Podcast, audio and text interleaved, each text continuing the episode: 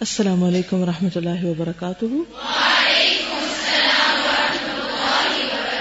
کیا حال ہے سب کا؟ نحمد ونسلی علی رسول کریم اما بعد، فاعوذ باللہ من الشیطان الرجیم۔ بسم اللہ الرحمن الرحیم۔ رب اشرح لی صدری ویسر لی امری۔ واحلل عقدۃ من لسانی یفقهوا قولی۔ صفحہ نمبر پانچ سو سینتالیس فائیو فورٹی سیون اللہ تعالیٰ نے مخلوق کو پیدا ہی اس لیے کیا ہے کہ وہ اپنے بندوں اور اطاعت گزاروں کو جنت الخلد کی دائمی نعمتوں سے سرفراز فرمائے سوچیے اس جملے کو کہ ہم سب کو اللہ نے کس لیے پیدا کیا تاکہ اللہ کی جو سب سے بہترین خوبصورت ترین جگہ ہے، اس میں اپنی سب سے بیسٹ کریشن یعنی انسان کو بسائے۔ جنت ایک ماسٹر پیس ہے، اللہ کی کریشن میں۔ اور انسان ساری مخلوق میں سب سے بہترین چیز۔ تو سب سے بہترین کے لیے بہترین جگہ۔ اس کے لیے بندوں کا چناؤ ہو رہا ہے یہاں۔ کہ کون اس کے لائق ہے کہ وہاں بھیجا جائے۔ دنیا ختم ہونے والی، یہ تو ٹرانزٹ پیریڈ ہے نا ایک۔ ہمیشہ کے لیے نہیں ہے۔ دنیا کی لذتیں فانی اور کدورتوں سے پر ہیں۔ ہر نعمت ختم ہو جاتی ہے۔ یہاں اور اگر نعمت ہو بھی، تو اس کے ساتھ بہت سی ایسی چیزیں لگی ہوئی ہیں جو انسان کو اس نعمت سے پوری طرح فائدہ نہیں اٹھانے دیتی۔ اس کے برعکس، آخرت کی لذتیں حقیقی اور ہمیشہ باقی رہنے والی ہیں۔ جن کو کوئی فنا نہیں۔ آخرت کی لذتیں، نعمتیں خالص، صاف ستھری اور کدورتوں اور آلام یعنی دکھ درد سے پاک ہیں۔ جنت کی لذتیں، جنت کی نعمتیں ایسی مرغوب ہیں یعنی اتنی پسندیدہ ہیں، جن کی طرف رغبت ہوتی ہے کہ ہر انسان ان کی آرزو کرتا ہے۔ اور آنکھیں ان سے لذت اندوز ہوتی ہیں۔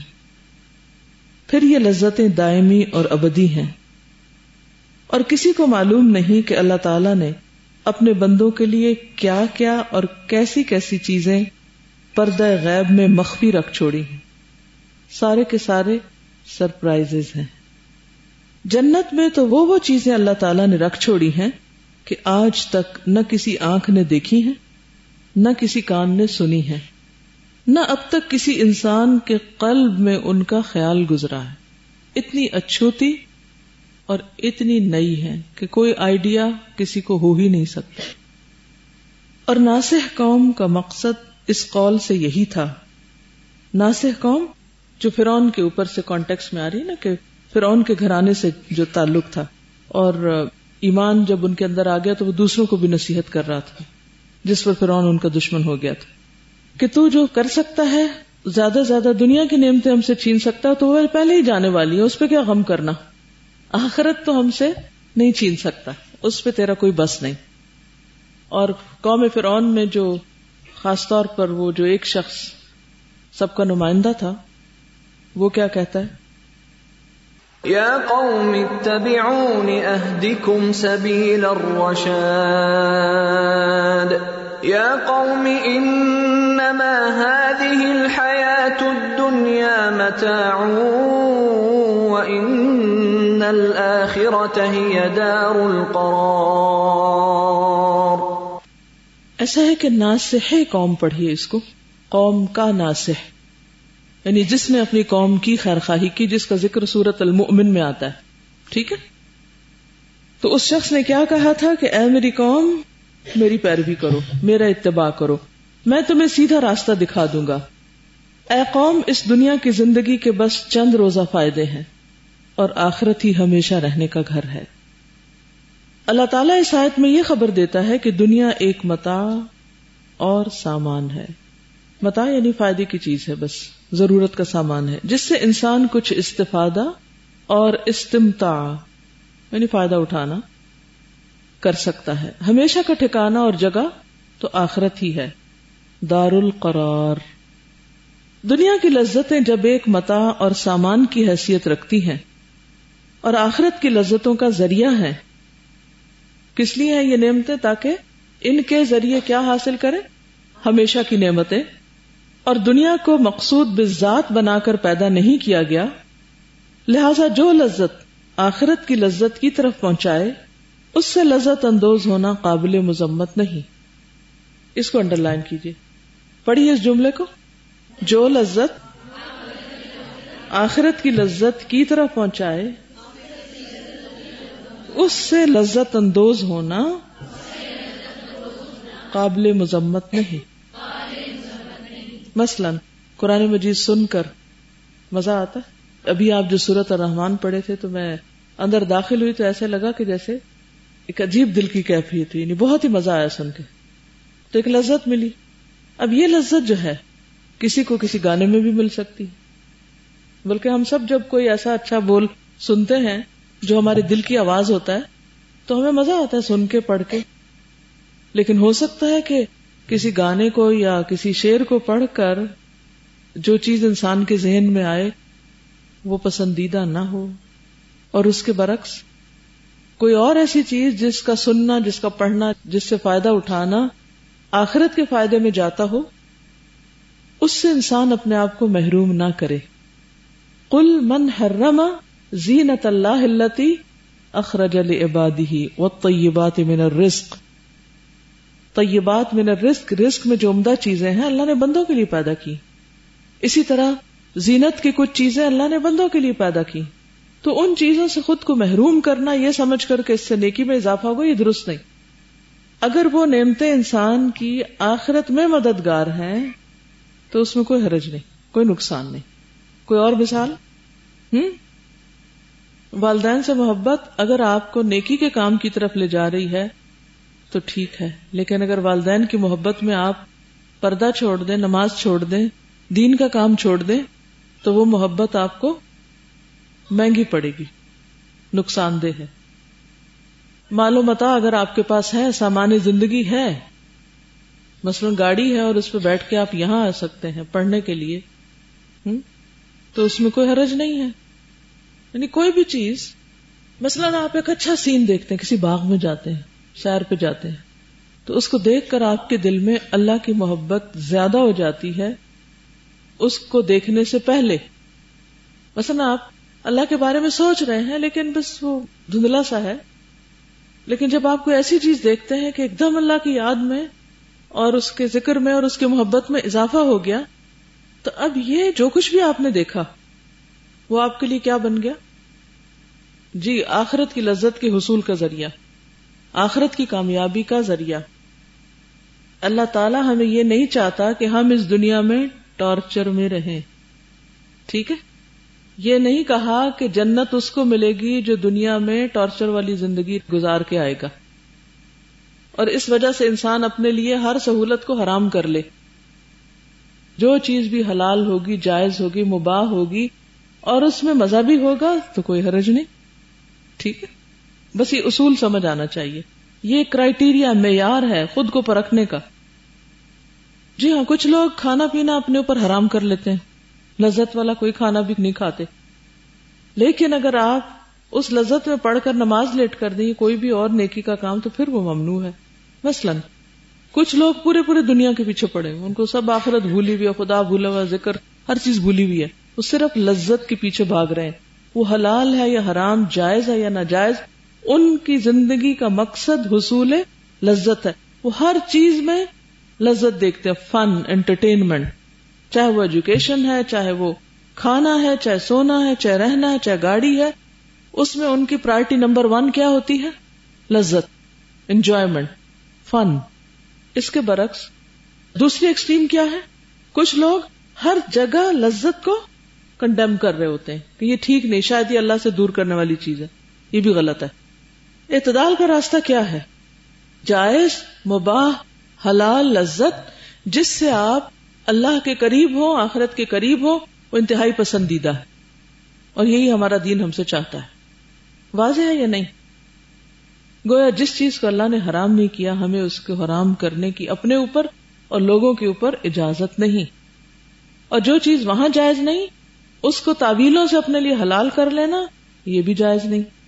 تو دنیا کی لذتیں جو ہیں، ان میں سے جو لذت آخرت کی لذت کی طرف پہنچائے، اس سے لطف اندوز ہونا قابل مذمت نہیں، بلکہ با این حیثیت یعنی اس حیثیت سے این فارسی کا لفظ مانا این اس اس حیثیت کے یہ لذت آخرت کی لذت کا ذریعہ ہے، قابل تعریف ہے۔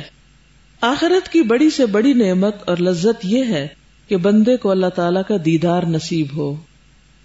اس کا کلام سننا میسر آئے اور اس سے تقرب اور نزدیکی حاصل ہو۔ جیسا کہ رویت باری تعالیٰ کے متعلق ایک صحیح حدیث میں مروی ہے۔ رویت کیا مانا؟ دیکھنا۔ جیسے رویت ہلال ہوتا ہے نا، ایسے ہی رویت باری تعالیٰ سے مراد اللہ تعالیٰ کو دیکھنا۔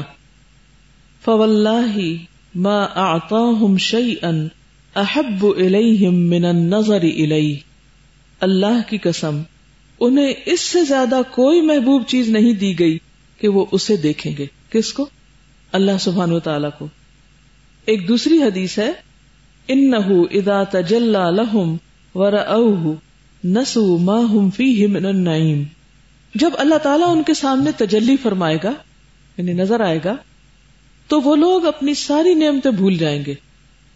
وہ لوگ اپنی ساری نعمتیں بھول جائیں گے۔ جو کچھ بھی انہوں نے پایا ہوگا۔ دنیا کا یا جنت کا؟ جنت کا بھی۔ اب آپ دیکھیے کہ دنیا کی لذتوں میں سے بھی جائز لذتیں ٹھیک ہیں پسندیدہ جب انسان جنت دیکھے گا تو دنیا بھول جائے گا۔ لیکن اللہ سبحان و تعالیٰ کو بندہ دیکھے گا تو جنت کی نعمتیں بھی بھول جائے گا۔ نسائی اور مسند احمد میں حضرت عمار بن یاسر کی حدیث میں ہے کہ رسول اللہ صلی اللہ علیہ وسلم اپنی دعاؤں میں فرماتے تھے وہ اللہ نظر الا وجہ کل کریم اے اللہ، میں تیرے رخ کریم سے یعنی تیرے چہرے مبارک سے لذت نظر اور تجھ سے تیری ملاقات کا شوق مانگتا ہوں۔ یعنی یہ شوق بھی تو ہی مجھے دے کہ مجھے تجھ سے ملنے کا شوق ہو جائے۔ ایک ہوتا ہے کوئی چیز اپنے اوپر تاری کرنا کہ ہاں ہاں مجھے شوق ہے اور میں شوق رکھتا ہوں۔ آرٹیفیشلی اپنے اوپر ایک تسنو ایک خول چڑھا لینا۔ اور ایک یہ کہ وہ چیز واقعی آپ کے دل کی آواز بن جائے کہ ہاں ہے مجھے شوق۔ کوئی چیز ایسی ہے آپ کی زندگی میں جس کو آپ بار بار دیکھتے ہوں یا دیکھنا چاہتے ہوں؟ کوئی بھی نہیں۔ ہر ایک کی زندگی میں کوئی نہ کوئی چیز تو ہوتی ہاں؟ اب آپ دیکھیے۔ کہ جب اس چیز کو آپ دیکھیں اور دیکھ کر خوش ہوں، تو پھر آپ کیا کریں؟ اپنا کمپیرزن کریں دل میں۔ کیا اللہ کی ملاقات کا یا اللہ تعالی کو دیکھنے کا بھی ایسا شوق ہے جو میرے اندر سے اٹھتا ہو اور جس کے لیے میں بےتاب ہوں اور جس کا مجھے انتظار ہو اور جس کے لیے میں دعائیں مانگوں، جس کا مجھے شوق ہو؟ اور اگر ابھی تک یہ شوق نہیں لگا تو سمجھے کہ پھر سب سے بڑی نعمت کا پتہ ہی نہیں کہ وہ ہے کیا۔ علم ہی نہیں، معلوم ہی نہیں، پھر محروم ہی محروم ہے۔ کیونکہ جو اس کے دیدار سے محروم رہ گئے، وہ ہر خیر سے محروم چاہے وہ دنیا کا کتنا بڑا مالدار انسان کیوں نہ ہو۔ آخر یہ شوق کیوں نہیں؟ وجہ۔ کیونکہ اور چیزوں کے شوق چھائے ہوئے اوپر۔ وہ شوق کا کھانا جو ہے، اس میں اور چیزیں بھری ہوئی ہیں۔ ان سے فرصت ہو تو اس سے اوپر سوچے، اس سے آگے سوچے۔ عبداللہ بن امام احمد کی کتاب السنہ میں یہ مرفوع حدیث ہے۔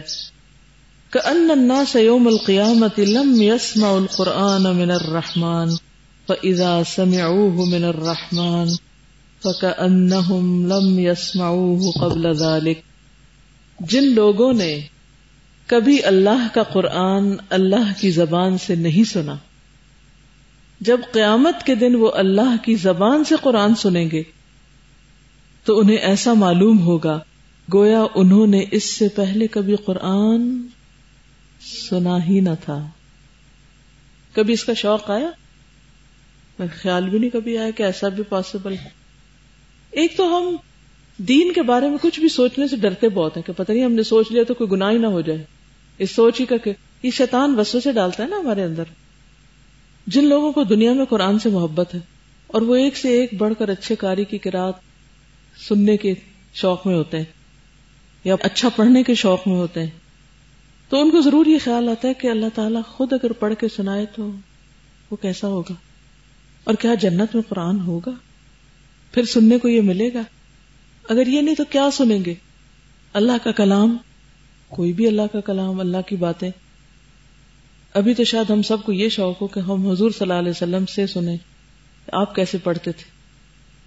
اور جب ہمیں پتہ چلتا نا کہ فلاں شخص کی سند آپ سے جا کے ملتی ہے وہ سند کیا ہوتی ہے کہ اس نے اس سے سنا، اس نے اس سے اس سے اس سے اس سے، اور اس نے نبی صلی اللہ علیہ وسلم سے سنا۔ تو باقاعدہ اس کی سندیں دی جاتی ہیں، وہ چین چلتی۔ اور نبی صلی اللہ علیہ وسلم نے کس سے سنا؟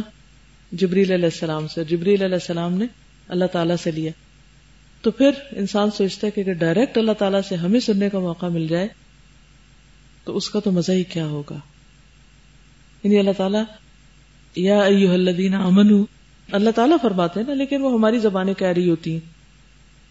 تو جب خود اللہ تعالیٰ فرمائیں گے، یا ایوہ الذین آمنو، تو وہ کیسا وقت ہوگا؟ اور اس کے بعد ہم چپ نہیں بیٹھ سکتے۔ فوراً کیا کہیں گے؟ لبیک تبھی کہیں گے اگر دنیا میں کہیں تو۔ دنیا میں اگر کہیں کہ جب قرآن میں پڑھا جائے، یا ایوہ الذین آمنو تو کان کھڑے ہو جائیں۔ اچھا مجھے پکارا جا رہا ہے۔ کیا فرماتے ہیں اللہ تعالیٰ؟ اور اگر ادھر بیٹھے رہے پرواہی نہ ہو، بس۔ تو یہ سب کچھ اگر ہم وہاں چاہتے تو دنیا میں اپنی عادتیں ٹھیک کرنی ہوگی۔ دنیا میں اپنے دل کی حالت کا جائزہ لیتے رہنا چاہیے کہ کیا محسوسات ہے یہ بات سمجھ لی گئی، تو اب یہ سمجھ لیجیے کہ دنیا کی جس لذت سے آخرت کی یہ لذت حاصل ہو، وہ سب سے بڑی لذت ہے۔ یہ لذت معرفت الہی اور محبت خداوندی کی لذت ہے۔ یہی لذت دنیا کی لذتوں میں سب سے بڑی نعمت ہے۔ دنیا کی تمام فانی لذتیں اس لذت اور نعمت کے مقابلے میں ایسی ہیں، گویا سمندر کے مقابلے میں قطرہ۔ انسان کی روح، انسان کا قلب اور بدن در حقیقت اسی لذت کے لیے پیدا کیے گئے ہیں۔